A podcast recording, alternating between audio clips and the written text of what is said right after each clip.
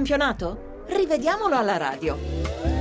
Dagli studi Rai di Milano un cordiale buonasera a tutti gli affezionati ascoltatori di La Moviola alla radio. Grazie eh, in particolare a Lorenzo Baletti e a Luca Gattuso per la collaborazione redazionale e a quanto sta facendo alla console Claudio Rancati. Partiamo dalla partita disputata oggi all'ora di pranzo, quella vinta dal Parma eh, sul campo del Chievo. Al quarto d'ora la squadra emiliana sotto di un gol va vicino al pareggio con Cassano. Babardi compie un miracolo respingendo nel colpo di di testa prima della linea di porta, non oltre all'incirca 30 cm fuori luogo le proteste dei parmensi. Al 31esimo un brutto episodio, protagonista Lucarelli che segna in sua azione di calcio d'angolo mettendo in rete il pallone con la mano sinistra. Il difensore del Parma accenna addirittura un'esultanza, l'arbitro D'Amato non ci casca e annulla il gol ammonendo Lucarelli che non poteva pensare di farla franca con gli arbitri di porta. Al 52esimo Birza in barriera dentro dentro l'area Clivenza intercetta una punizione di Lodi con il gomito vicino al corpo. Non è rigore, Lodi protesta, D'Amato fa giocare giusto. Il braccio è in protezione al petto. Alla mezz'ora della ripresa Coda porta in vantaggio il Parma sfruttando un lancio di Galloppa, entrambi subentrati da sette minuti. Regolare la posizione di Coda lo tengono in gioco Dainelli e Biraghi.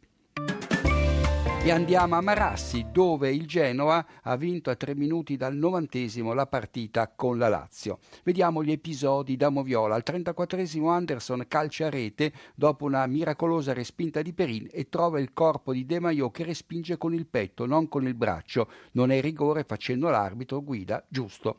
Candreva e oltre i difensori genoani al 63esimo quando devia di poco sul fondo un cross di Brafaid. L'assistente Meli non lo segnala. Il Genoa vince la partita all'87 con un colpo di testa di Piniglia che devia in rete un altro colpo di testa di Perotti, l'uno e l'altro in posizione regolare. Da un paio di minuti la Lazio si trovava in dieci uomini per l'espulsione di De Vrij che colleziona due gialli in un quarto d'ora, al settantesimo per aver fermato falosamente Piniglia che gli stava sfuggendo, all'85 per aver interrotto con il braccio una pericolosa incursione di Bertolacci. Ingenuo il difensore, impeccabile l'arbitro guida. Ed eccoci all'Olimpico dove Garcia non ha concesso scampo a Zemala, 2-0 il risultato a favore dei giallorossi. Destro si fa trovare in posizione regolare quando al decimo porta in vantaggio la sua squadra sul cross rasoterra di Florenzi. A distanza di tre minuti Florenzi raddoppia su assist di Cervigno e il giocatore festeggia in modo singolare andando ad abbracciare in tribuna d'onore la nonna in lacrime per la commozione. Brutale ma inevitabile la munizione.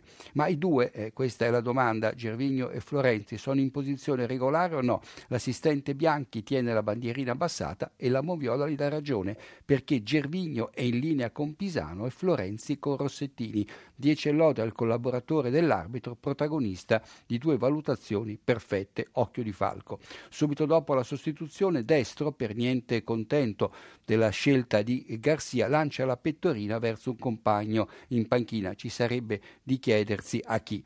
Gervigno per due volte nella ripresa ma anche il tocco in rete, ma parte in fuorigioco, un fuorigioco non segnalato.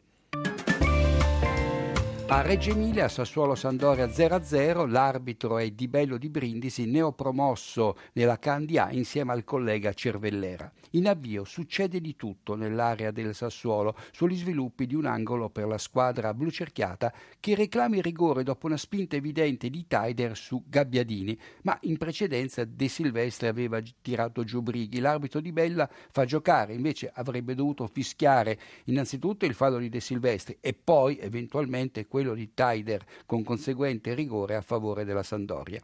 Al ventisesimo Eder finisce a terra nell'area viniana sull'intervento di Antei e reclama il rigore. L'arbitro dice di no e fa bene perché Antei, sia pure di misura, colpisce il pallone e poi Soriano durissimo su Peluso, manca il giallo, invece l'arbitro non può fare a meno di ammonire Antei per un brutto fallo su Eder da dietro sulle gambe che poteva essere anche valutato in maniera più severa.